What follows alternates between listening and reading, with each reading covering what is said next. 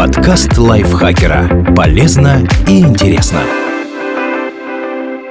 Всем привет! Вы слушаете подкаст лайфхакера. Короткие лекции о продуктивности, мотивации, отношениях, здоровье, обо всем, что делает вашу жизнь легче и проще. Меня зовут Михаил Вольнах, и сегодня я расскажу вам о семи фразах, которые помогут помириться после ссоры.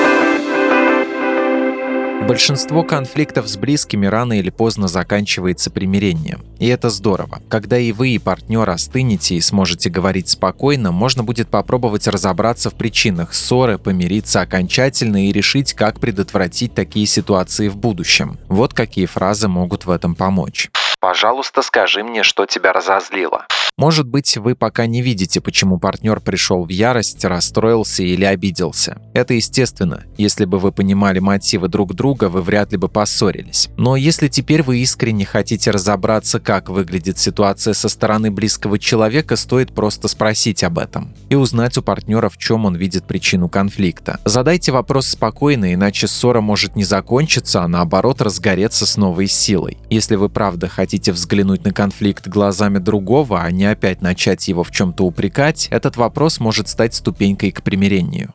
Твои желания разумны и понятны.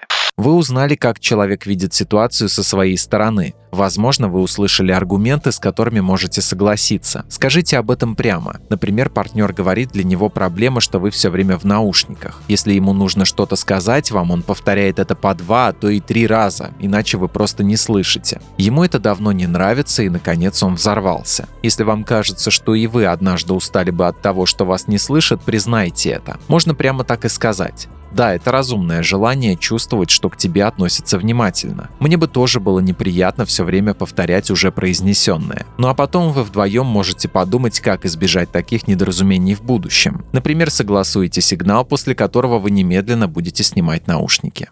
Я злюсь потому что... Партнер не знает, как видите происходящее вы. Он может рассказать, что не нравится ему, но при этом не замечает того, что считаете проблемой вы. Поэтому вам стоит объяснить, как выглядит ситуация с вашей точки зрения. Например, в истории с наушниками вы можете сообщить, что для вас лучший способ отдохнуть после работы или учебы – послушать музыку. Но вы не хотите включать звук на полную громкость, чтобы не мешать партнеру. Ведь вы знаете, он любит тишину. И вас задело, что он ни разу до ссоры не говорил о проблеме, а сегодня вдруг взорвался. В итоге для вас конфликт начался совершенно неожиданно. Скажите обо всем, что считаете нужным, но постарайтесь сделать это корректно. Говорите спокойно и доброжелательно. Ваша задача сейчас не выиграть в конкурсе, кто придумает больше обвинений в адрес другого, а поделиться друг с другом своим видением проблемы. Поэтому помните три простых правила. Говорите только о сегодняшней ситуации. Не вспоминайте, что было вчера или прошлой осенью. Это сейчас лишнее. Пользуйтесь «я» посланиями вместо «ты» сообщений. То есть скажите «мне неприятно», «я расстраиваюсь», «мне сложно сдержать гнев, потому что». И старайтесь избегать фраз вроде «это твоя вина, ты вечно все портишь». Тем более не стоит использовать формулировки обвинения. Ты несешь полную чушь, тебе стоило бы поучиться вежливости. Иначе ссора продолжится. Приводите конкретные факты. Не стоит говорить «меня злит, что я чувствую твое равнодушие, а вот заботы и внимания вообще не вижу». Такие обобщения лишь заставят партнера перейти к обороне и точно не помогут справиться с разногласиями. Лучше так. Меня расстроило, что разговор о наушниках ты сразу начинаешь с крика. Второй и третий принципы хороши еще и тем, что корректное «я-послание» сложно сформулировать в состоянии гнева или обиды, а значит у вас будет хороший повод успокоиться и трезво взглянуть на ситуацию. Мне не хотелось тебя задеть. Вряд ли каждый из вас хладнокровно ставил цель как можно сильнее ударить другого. Скорее всего, вы оба защищались и не имели намерения ранить близкого. О том, что вы не хотели причинить партнеру вред, тоже стоит сказать. Это поможет вам обоим мысленно опустить щиты и разжать кулаки. Если вам хочется услышать похожие слова и от партнера, попросите его об этом. Можно так и сказать. У меня не было намерения сделать тебе больно. У тебя ведь тоже, правда? Если близкий человек подтвердит, что не держит камня за пазухой, вы оба почувствуете облегчение. Это поможет вам помириться быстрее. Ну а если вам покажется, что партнер говорит об отсутствии агрессивных намерений неискренне, вы получите сигнал. В отношениях нужно что-то менять. Спасибо, что ты.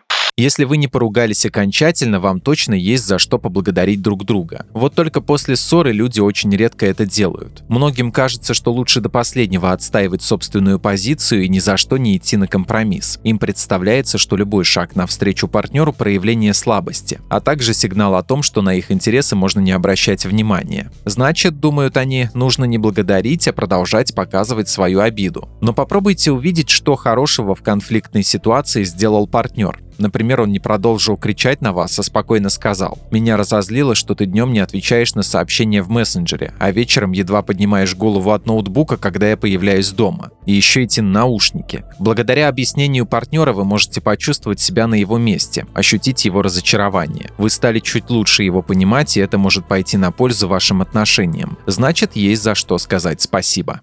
Как, по-твоему, мы можем решить проблему? Или проще, как считаешь, что нам теперь делать? Вместе искать выход может быть не только полезнее, но и приятнее, чем упрекать друг друга. А подобные вопросы помогают перевести ссору в конструктивный диалог. Дальше вам стоит выслушать партнера, предложить свое решение, а потом вместе обсудить, как устранить проблему. Наверняка у вас есть свое представление о том, как исправить ситуацию, но другой может подсказать выход, который вы не замечали. А совместный мозговой штурм иногда приводит к новым решениям, о которых раньше ни один из вас даже не думал. Хороший способ начать такое обсуждение – прямо спросить у партнера его мнение. Прости меня.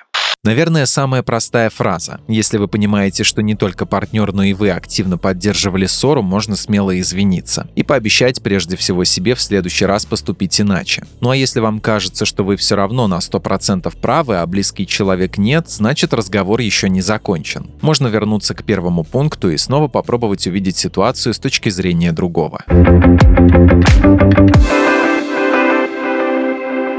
Спасибо Наталье Небогатовой за эту статью. Подписывайтесь на подкаст Лайфхакера на всех платформах, чтобы не пропустить новые эпизоды. Слушайте наш кулинарный подкаст «Время есть». В каждом выпуске текущего сезона мы разбираем отдельное блюдо, его историю и способы приготовления. На этом я с вами прощаюсь. Пока. Подкаст Лайфхакера. Полезно и интересно.